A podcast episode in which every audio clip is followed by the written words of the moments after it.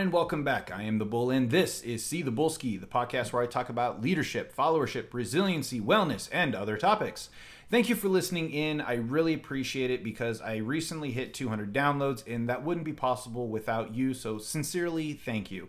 If you listened to my last session, I talked about Airman's Time, and I shared some of my thoughts and hopes about how to implement it moving forward, and hopefully it helps. And if nothing else, please keep the conversations going in your work centers and with your peers and subordinates and supervisors.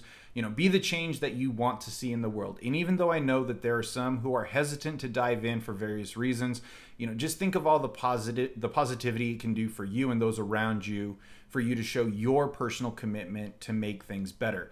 As always if you have any comments or questions you can share you can share the comments or you can ask me on twitter at capital c underscore the underscore bull underscore ski. For today's topic, I want to share some insight into something that can help smooth out ruffles that may exist within a team, particularly in a team of diverse people with various backgrounds, motivations, and most importantly for today, personality traits. You see, our, our personalities are what make us us. Personalities are the combination of characteristics or qualities that form an individual's distinct character. Uh, more simply, they are the thoughts, feelings, and behaviors that make us who we are. Even if you have similar personality traits to another person, you're still not them, nor are they you. And a lot of times, in my experience, one of the major issues in a work center when there are problems is that the personalities are clashing. Now, this isn't uncommon, nor is it all that surprising, but what makes it an issue is often the lack of understanding and appreciation of the different personalities in a way that allows them to work effectively together. Often, what I've seen happen is that whoever is in charge sets the tone that their personality is the right one, and if you don't want trouble, you need to conform to them and you can see this from the leader. You can honestly see it from any person in the team. You know i will admit that when i was much younger in my career i had this problem. I didn't know or understand my own personality traits so i had no clue about others. I just automatically thought they were being difficult or worse that i was automatically right which i often wasn't. Um, as i've grown i've learned a lot about myself and equally important about others. And now i'm much more confident and competent working with others, especially leading and leveraging the differences in others. But that all came from learning about personality traits. So today, I want to share one of the big personality perspectives typically used in organizational environments, and it is called the Big Five. A uh, little backstory the Big Five came about in the 1980s, and it is called the Big Five because it looks at five distinct personality traits. I want to start by saying that there is no right or wrong on where you end up on these scales. All they are meant to do is give you clarity about yourself and appreciate your strengths while also making you aware of blind spots, which usually end up being the strengths and those we sometimes struggle to work with. Um, all five are on a spectrum, so there is a varying degree with each of these for every individual. Not only that, don't forget that even if you have the exact same breakdown or scores as somebody else, your application will be individualistic because you are an individual.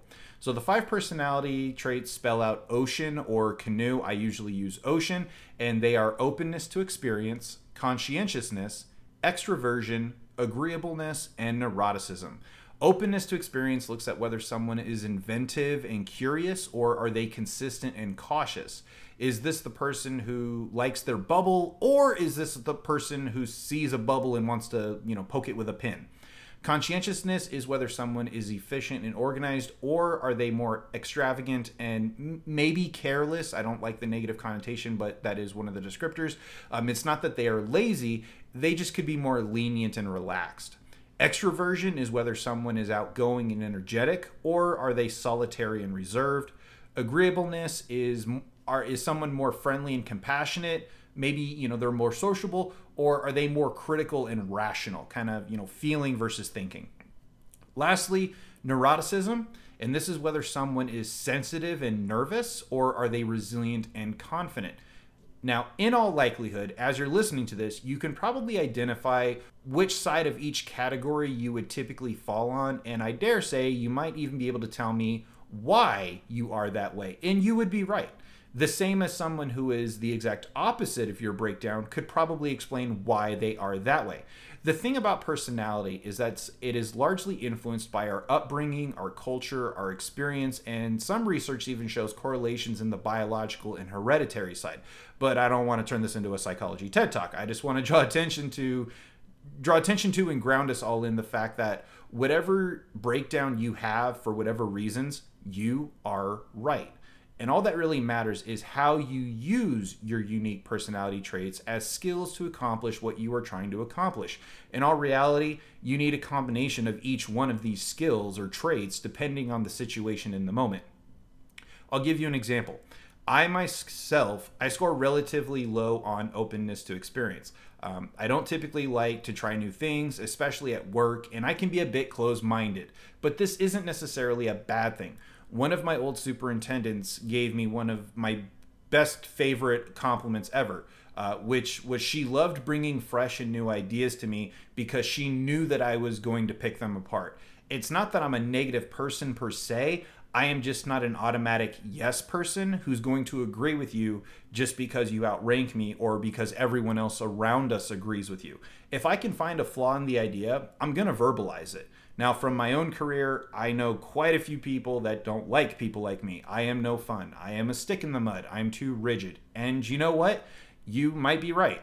But you know what else is true? I'm the type of person who can help you see flaws that maybe you didn't consider because I'm innately worried about something going wrong.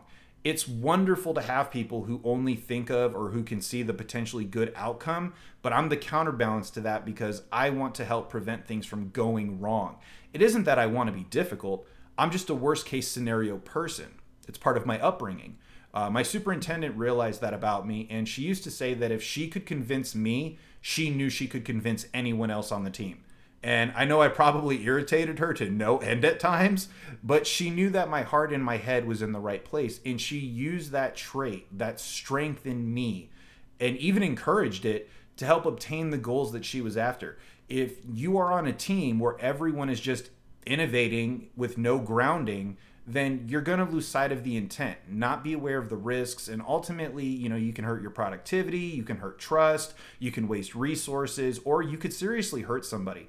On the other hand, if you're too constricted by rules, consistency, or tradition, then you're never going to get to be more efficient or find better solutions because you're hampering innovation and creativity. So you've got to have both sides.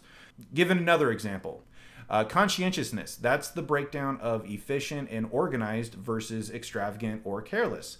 In this category, I tend to fall a little more on the conscientious side. You know, I try to be careful, diligent, orderly. This helps give me a sense of control and efficiency.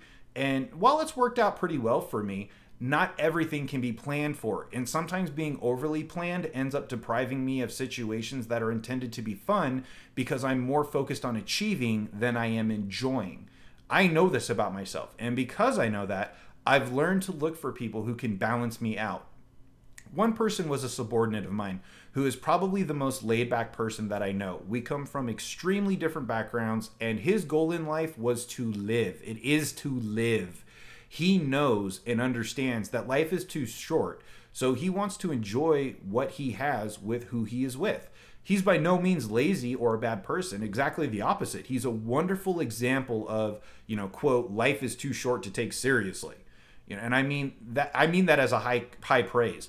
We balanced each other out nicely. You know, sometimes you need to stop, breathe, relax, and even laugh. And he taught me an important lesson as a leader. And that lesson is very simple.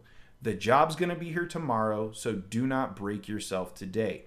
On the flip side, there are times when we had to, you know, knuckle down and we had to stick to the grind, and that's where I would help keep him focused and keep him directed. So again, we helped each other. Extroversion. Uh, this originally came from Carl Jung. Um, he was a contemporary of Sigmund Freud's, and it, it's shown by people who are more talkative, energetic, and its opposite are the introverted folks who are a little bit more reserved and reflective. I may seem extroverted, especially since I have this podcast, and honestly, it surprises people, but I am actually an, an introvert.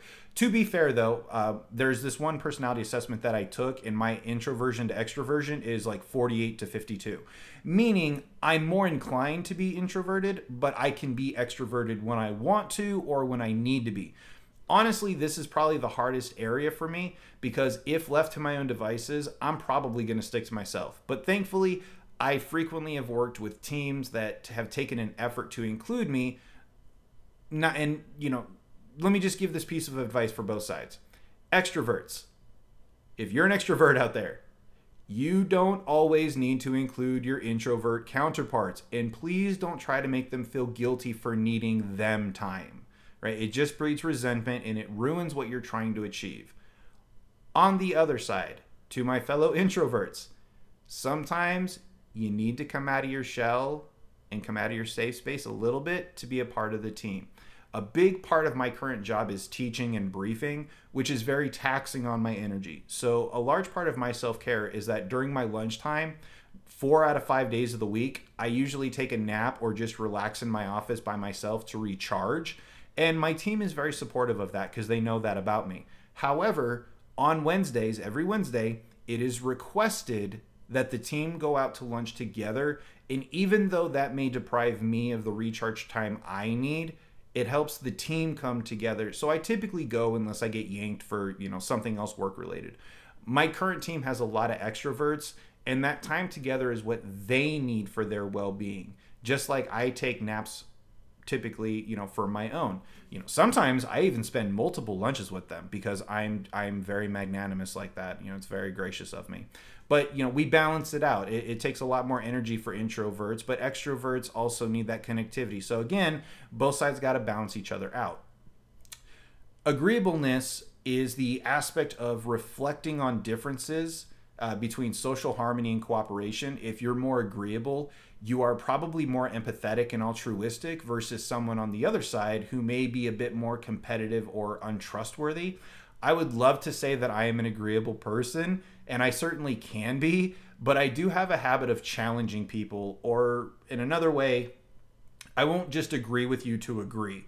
Agreeableness is a wonderful trait built on a foundation of trust and love and compassion. You know, it's a lot of positive energy.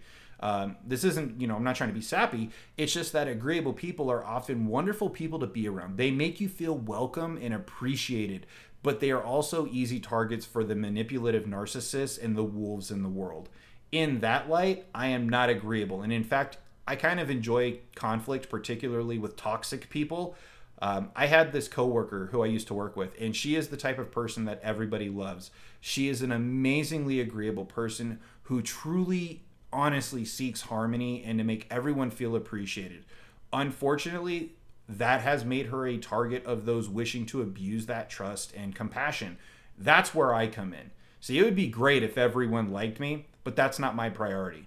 I know that bullies and toxic people only get away with it because they think they can and not everyone is comfortable with conflict. And this isn't to make me sound like a tough guy or anything, but I'm also not afraid to put my foot down and ruffle feathers. You know, both of us, both she and I, show that we care just in different ways. And both sides are needed depending on the circumstances. You know, I, I, wish I could be like her, but the world needs, you know, the folks who aren't always agreeable and are and are willing to not always be the world's favorite people.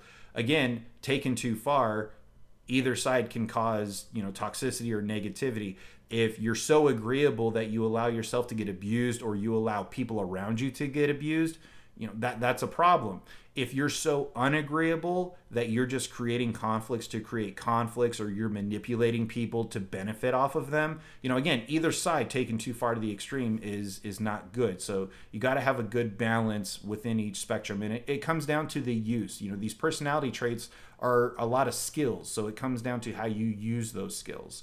Uh, lastly you got the neuroticism and this is looking at those who experience negative emotions like anger, anxiety, and depression more, or those who are less emotionally reactive. In this category, I'm actually fairly balanced, and I'm very grateful for that.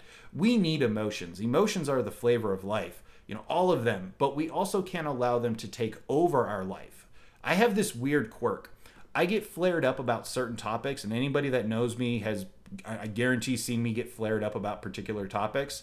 You know, I guess everybody's like that to some extent. But the weird thing is, is the more flared up people around me get, the more calm I become. It's the weirdest thing, and I've, I've never really fully understood it because even topics that typically would rile me up, if I see other people getting riled up about it, even though I want to get riled up about it, I become more calm. Typically, you know, I get in the negative when I do get in the negative emotions though, I need someone to help ground me and I have wonderful teammates and people in my life that do that. You know, like I said, balance. But that's that's basically it for the neuroticism is are you more to get drawn in by your negative emotions or are you more able to control your emotional reactivity? Um, it's very unlikely that you are all to one side of each category every single time. It's just that you have a stronger automatic drive in that direction, and that's fine. Uh, that automatic drive can also depend on the circumstances. For example, the way that I am at work because of the needs at work, I shift in a particular way. When I'm at home, it's a different environment, it's an emotional relationship with my spouse I have a different kind of correlation. I still may have that automatic pull, but it's again, it's shown in a different way because context does matter. So, like I said, it's unlikely that you are all to one side each and every single time. Um, you can just have that automatic pull. It's it's fine, but context does matter. And I know this was a lot of information, and I'm not going to claim to be an expert on all of it. My intent is just to share some basic info about the Big Five maybe enlighten you to some traits that make you you, while also sharing some insight into these traits and the value that can be gained by understanding your strengths and the strengths that others can help add to your own self development, whether that be personally or professionally. None of these traits are inherently good or bad. The determining factor comes from reflection, I think. And after an event occurs, ask yourself not just if you were right, but were you effective? Sometimes we end up justifying our personality traits and how we acted in the moment because we think or feel that we were right. And we don't stop to ask ourselves, were we effective? You know, I think sometimes we do have to learn to pull back our automatic traits and use a less comfortable skill because it will be more effective afterwards. You know, what is the use in being right if nothing changes? What is the benefit in hiding behind, you know, that's just who I am? If it didn't resolve what you were trying to resolve to begin with. You know, just being who you are, well, you were probably speaking up for a reason. But if you were ineffective in how you went about doing it, what was the point? And this is something that all of us can learn from, and even myself. I'm not going to claim that I've got it figured out, but it's something that I do try, you know, I do try to remember. So I think everyone can gain something by learning to understand themselves, by understanding the big five, while also learning to appreciate others, especially those we live and work with, by relying too heavily on one side.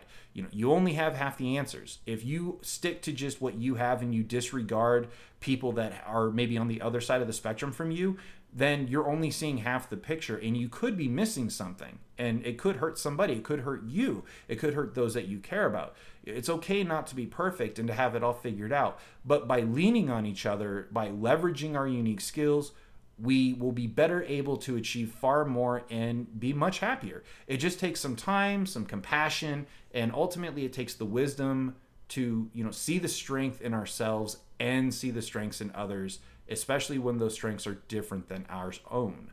Uh, any of these five areas can be either helpful or damaging. Again, it comes down to the application of and the cooperation between them, which is a key for success in any relationship or a team. Finding ways to understand and communicate does take time. You know, it creates the environment, it, it, it is a lot of time, but it is worth it once you create that environment to invite and value the differences that make us all unique.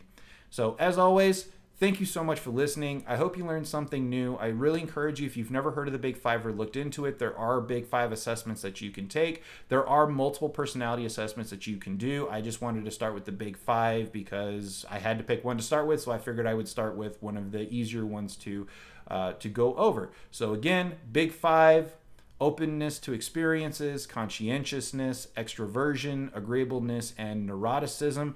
It's not about right or wrong, it's about how do you apply these and how do you leverage the skills that you have on the Big Five with someone on your team or someone in your life that has a different breakdown or even just a different application of the Big Five? How do you balance those out? How do you cultivate that relationship where you can benefit from each other's strengths and learn from each other's strengths so that you can ultimately grow as a person, as a leader, just grow in general. So, again, thank you so much for listening. Like I said, hope you learned something new. This is the Bull signing off, and I will check you out next time.